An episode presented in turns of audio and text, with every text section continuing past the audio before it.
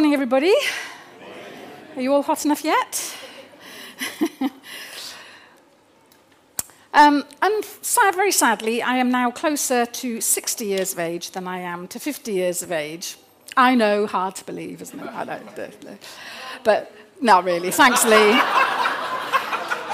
Trust Lee.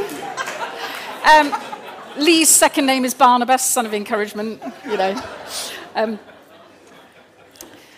But actually, no, I have noticed that certain things are not quite as they used to be now. My true hair colour has quite a decent sprinkling of grey in it.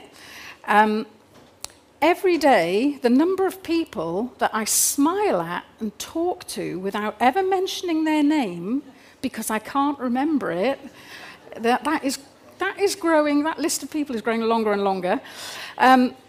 Bingo wings are sadly no longer just a group of chickens having a good night out for me. And a full night's sleep is as rare as a politician giving a straight answer to a straight question. Now, we all know that there are lifestyle choices that we can make to slow the ravages of time. But the best advice I ever heard was to marry an archaeologist, because the older you get, the more interested in you they'll become. Boom, boom. So I went and married a laser physicist. Never mind. Now, physical decline is, of course, inevitable in this life. But what I want to talk today about is about combating spiritual decline. A few months ago, even before this preaching series was mooted, God gave me, unusually, a phrase, not a passage, not a person, but a phrase. And that phrase was, fight the slow fade of faith. Fight the slow fade of faith. I've been living with that phrase ever since. It's kind of been haunting me a little, and God's been speaking to me. And so I know that this word is for me, first of all, as it always should be for anybody claiming to stand up and preach God's word. God is challenging me as to whether my love for him is as strong and as passionate as it once was.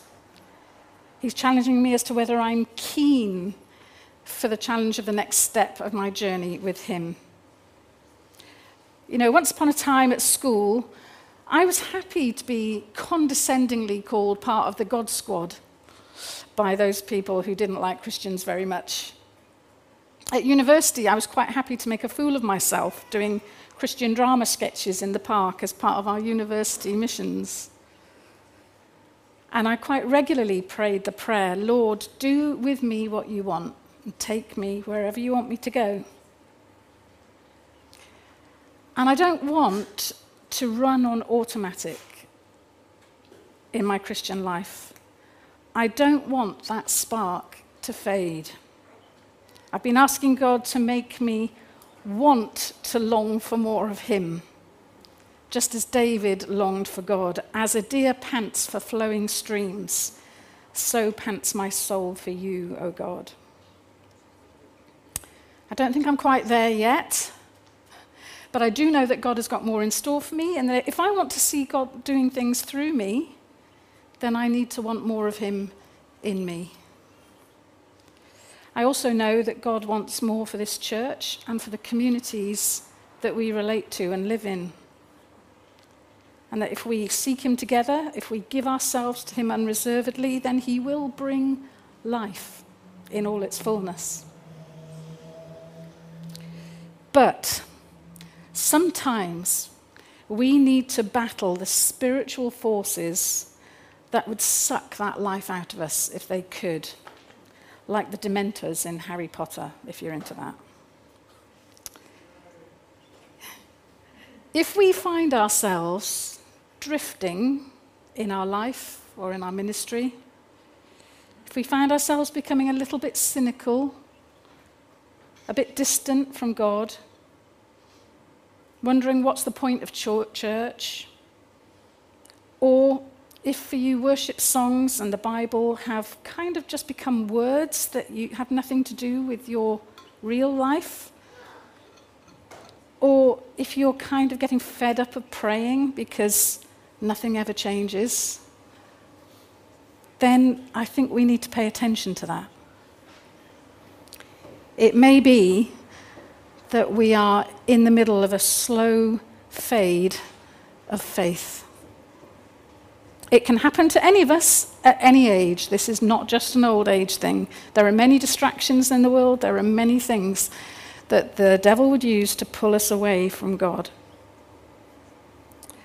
I've been thinking, sometimes with sadness and sometimes with joy, about the reasons that I have seen over the years why people do lose their love for the Lord and why they sometimes gradually drift away from faith altogether.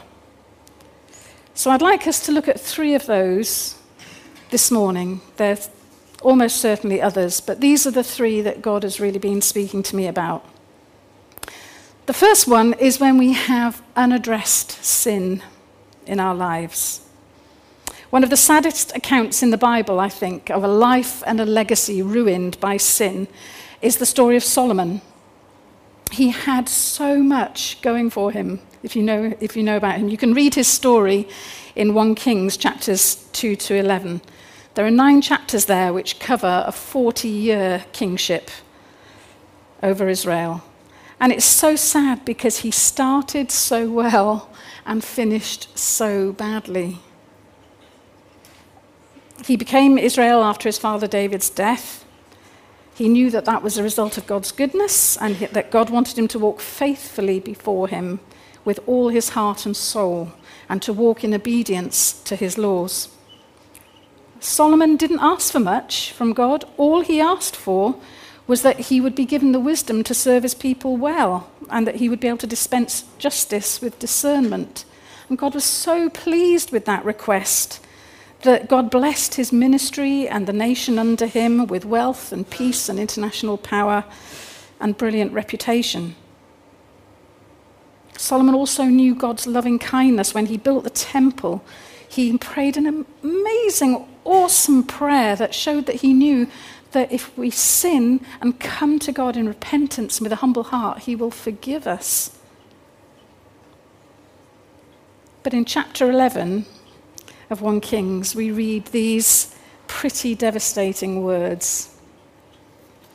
For when Solomon was old, his wives turned away his heart after other gods, and his heart was not wholly true to the Lord his God, as was the heart of David his father. So Solomon did what was evil in the sight of the Lord, and did not wholly follow the Lord as David his father had done. We kind of read it and it's almost a bit of a joke. 700 wives, 300 concubines, how did he have the time? But why did Solomon marry hundreds of foreign pagan wives against God's express wishes to the people of Israel? Why did he end up allowing them not only to practice their own religion privately, but to build places of worship for their gods and for their detestable practices, which even included probably child sacrifice, right next to the temple in Jerusalem? Was it because maybe he thought the laws of God somehow didn't apply? In his case, was he unaware of his own weaknesses? Was he careless with examining the state of his own heart? Did he think he could engage in sexual and emotional intimacy without being influenced by those people? Did he believe that the ends, treaties which brought peace, justified the means? Foreign royal alliances through marriage. Or maybe the rich, respected, sophisticated Solomon wanted to do things the culturally acceptable way. rather than God's way. And maybe he thought that if he still offered sacrifices at the temple, God wouldn't mind if he abdicated his responsibility to lead his people in the way of exclusive faithfulness. The consequences for his family and for the nation were absolutely catastrophic. The New Testament repeatedly warns us about the battle for our heart and our mind, and about sin which so easily entangles, it says in Hebrews. Being desperate for the love and approval of others, being complacent about peer pressure and about how strong is the lure of a comfortable life, can turn our heart away from God, like Solomon. And when we love him less, we trust him less, and we want what we want more. I have seen people pursuing what they think will make them happier than the way of obedience to God. And you know, they have had to harden their heart towards God in order to do what they know is wrong. It's a dangerous place to be, because having a divided heart is one sure way to hasten the slow fade of faith. But we can fight it.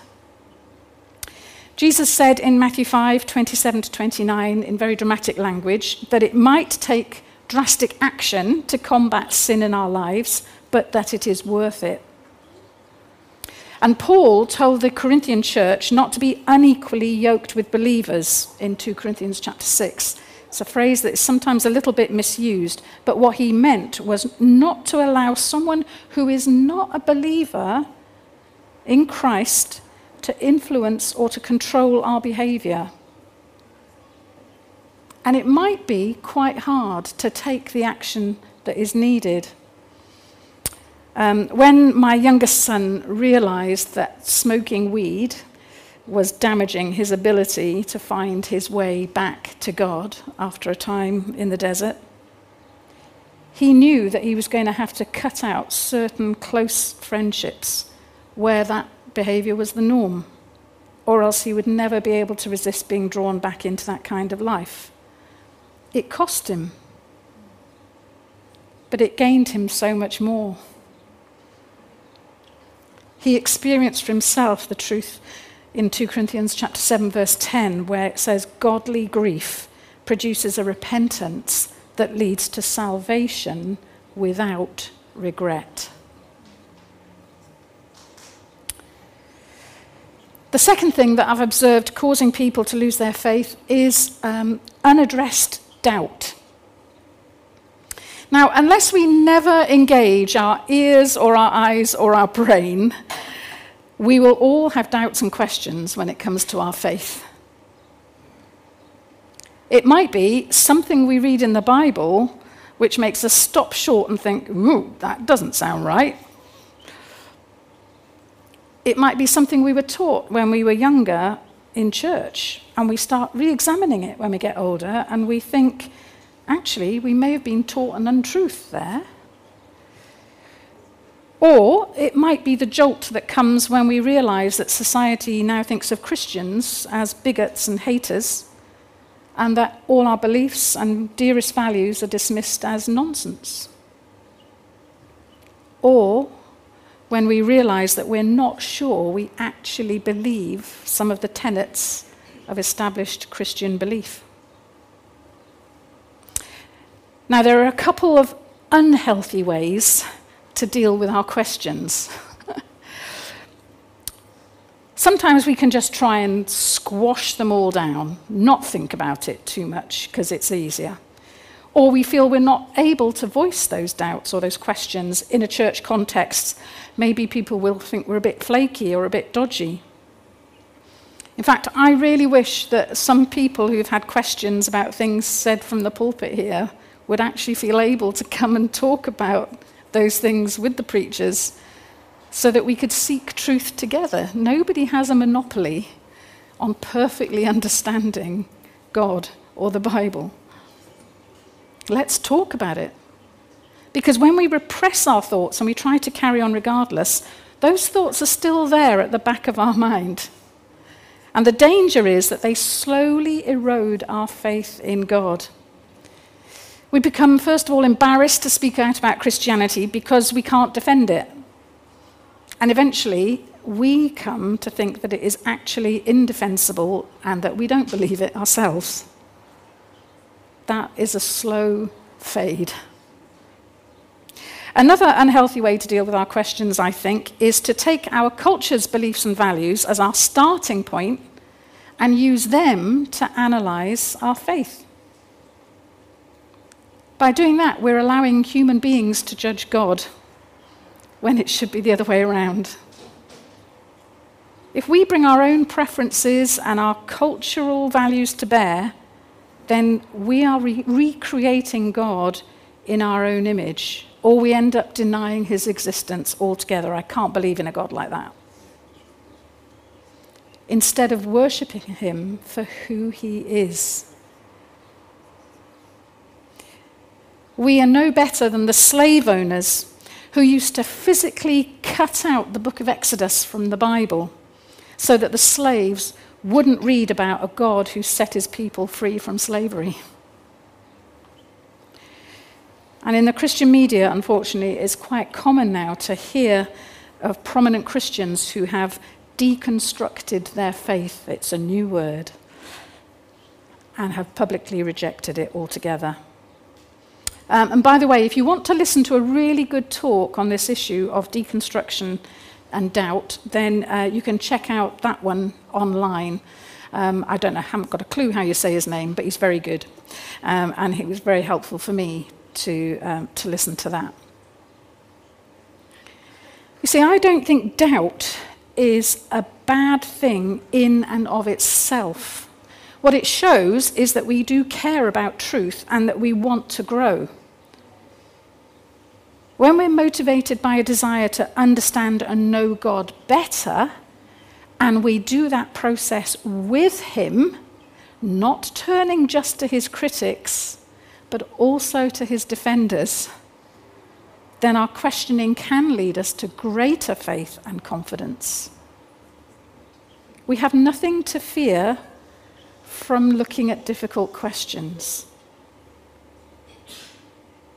We need to let God be God and to seek him in his word and with the help of those who also love him and know him and are good at thinking stuff through.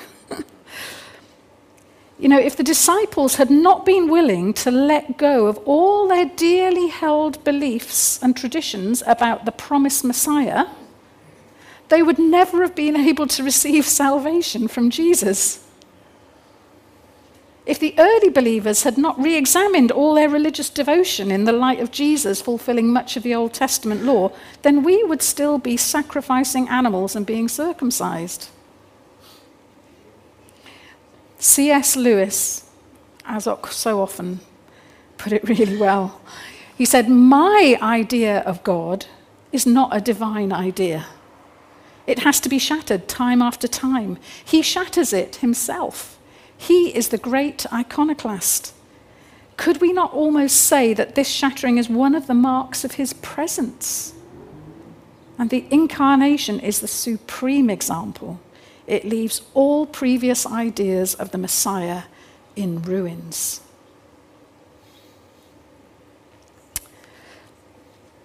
The last thing that God has impressed on me over the years is the way unaddressed hurts can lead to a slow fade of faith. Got a spider. I've known people to turn their back on God because they feel let down by him and or by his people in the church. One of them was a young woman whose Christian parents had punished her harshly when she was a child. One of them was a young man whose church-going girlfriend toyed with his emotions and eventually dumped him. One was a woman who felt that God had told her to marry someone with whom married life proved to be very difficult, and she got no support with that. Another one was a man who was present at a terrible disaster involving children. And yet another one that I know turned his back on faith when he sought God and God seemingly remained hidden and silent. These are real disappointments. These are real hurts. And Philip Yancey wrote a very honest and sensitive book about all of this called Disappointment with God. If you've never read it, I recommend that you do, especially if you are struggling with those inner hidden hurts that we all have from time to time. And if you're asking the question, why has God not prevented my pain? It's such a difficult and a complicated and sensitive topic that all I can really do here this morning is flag it and say, what you're feeling is a real feeling, and it's okay to feel like that as long as you please take it to the Lord and don't just let it fester. And talk to somebody you trust if you think you cannot just do it between you and the Lord. Philip Yancey, when he was faced with somebody walking away from faith for some of these reasons, he took himself away for 2 weeks and read through the Bible cover to cover, just so that he could actually rediscover the God of the Bible and see what he was like in all of this.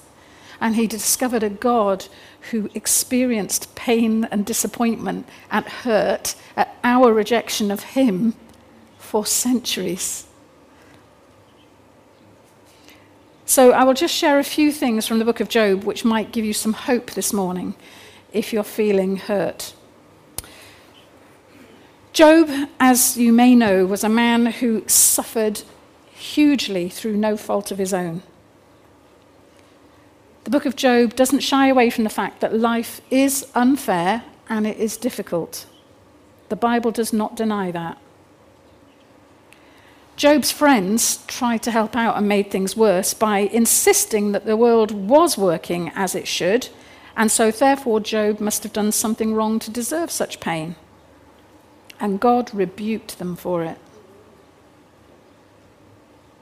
You know, Jesus came to defeat the spiritual powers of sin and death that hold us away from God.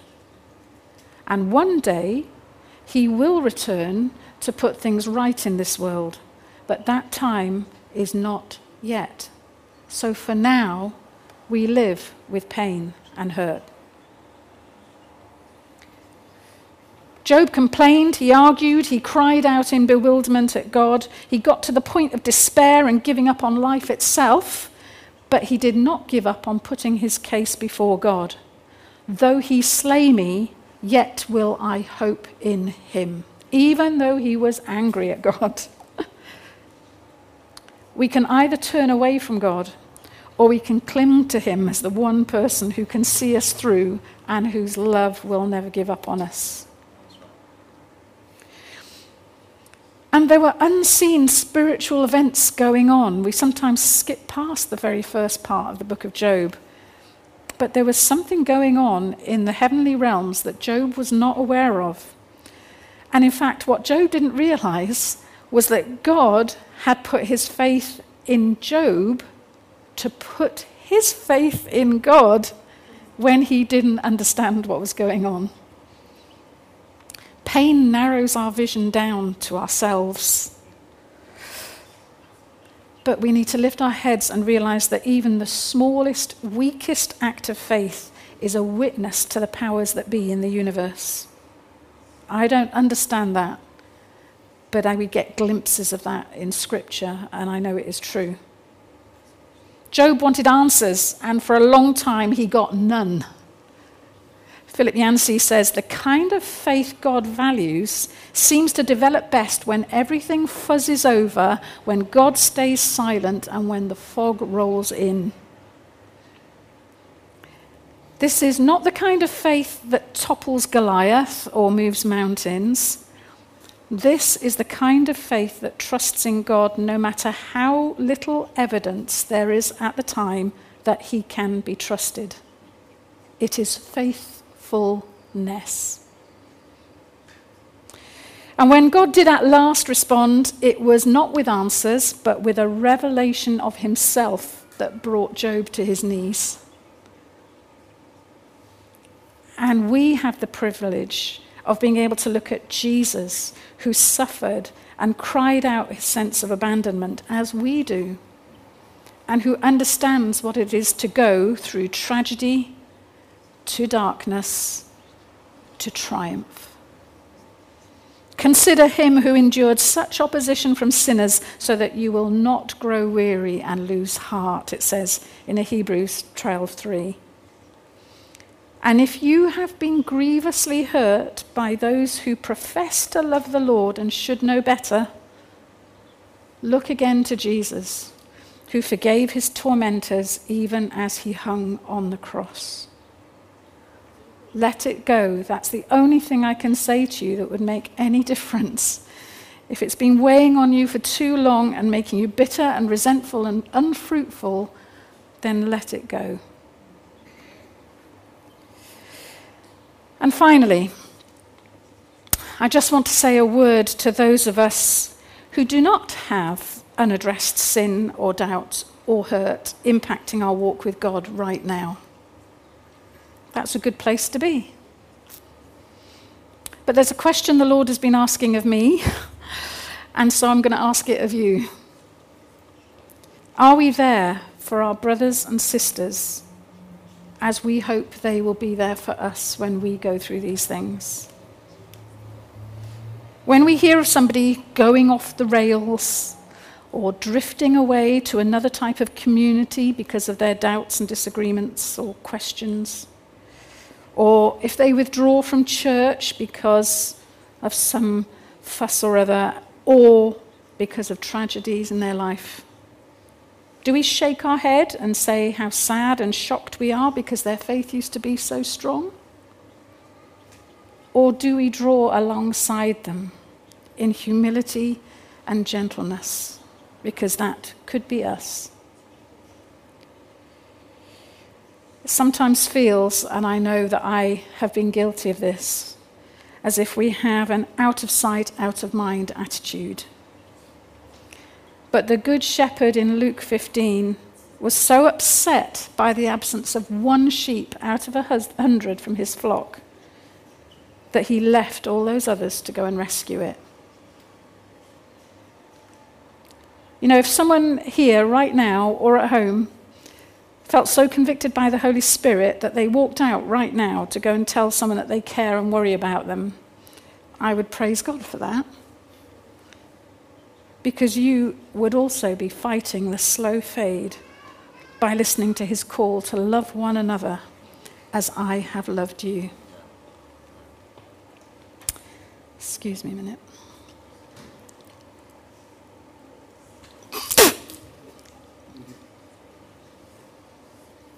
Lukewarm. Not what you want on a hot day. Is that a bit extreme?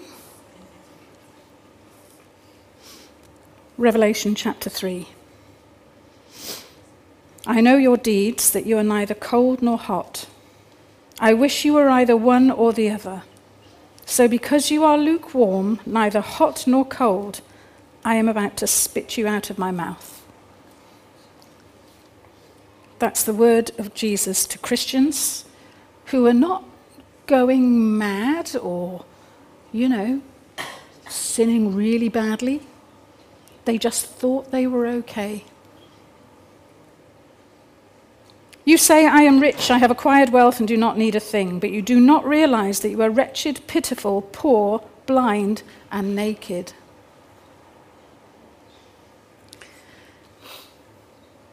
But you know, God is so, so good. That's what this table has all been about today. What does he go on to say?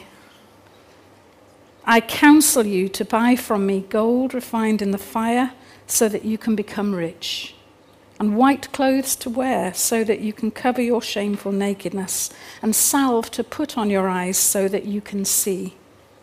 What can we give God that would possibly buy those things? Nothing except repentance. Nothing. And those whom I love, I rebuke and discipline. So be earnest and repent.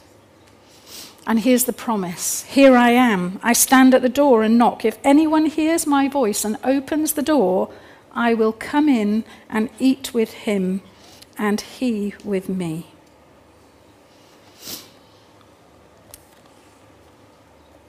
He wants to give us what we need.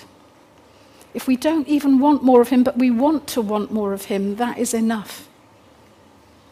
If we can repent, if we can seek him with all we have, if we can come to him with our doubts, our questions, and our hurts, and say to him, please come in and eat with me, and give me what I need, please, then he will do it. All we need to do is ask.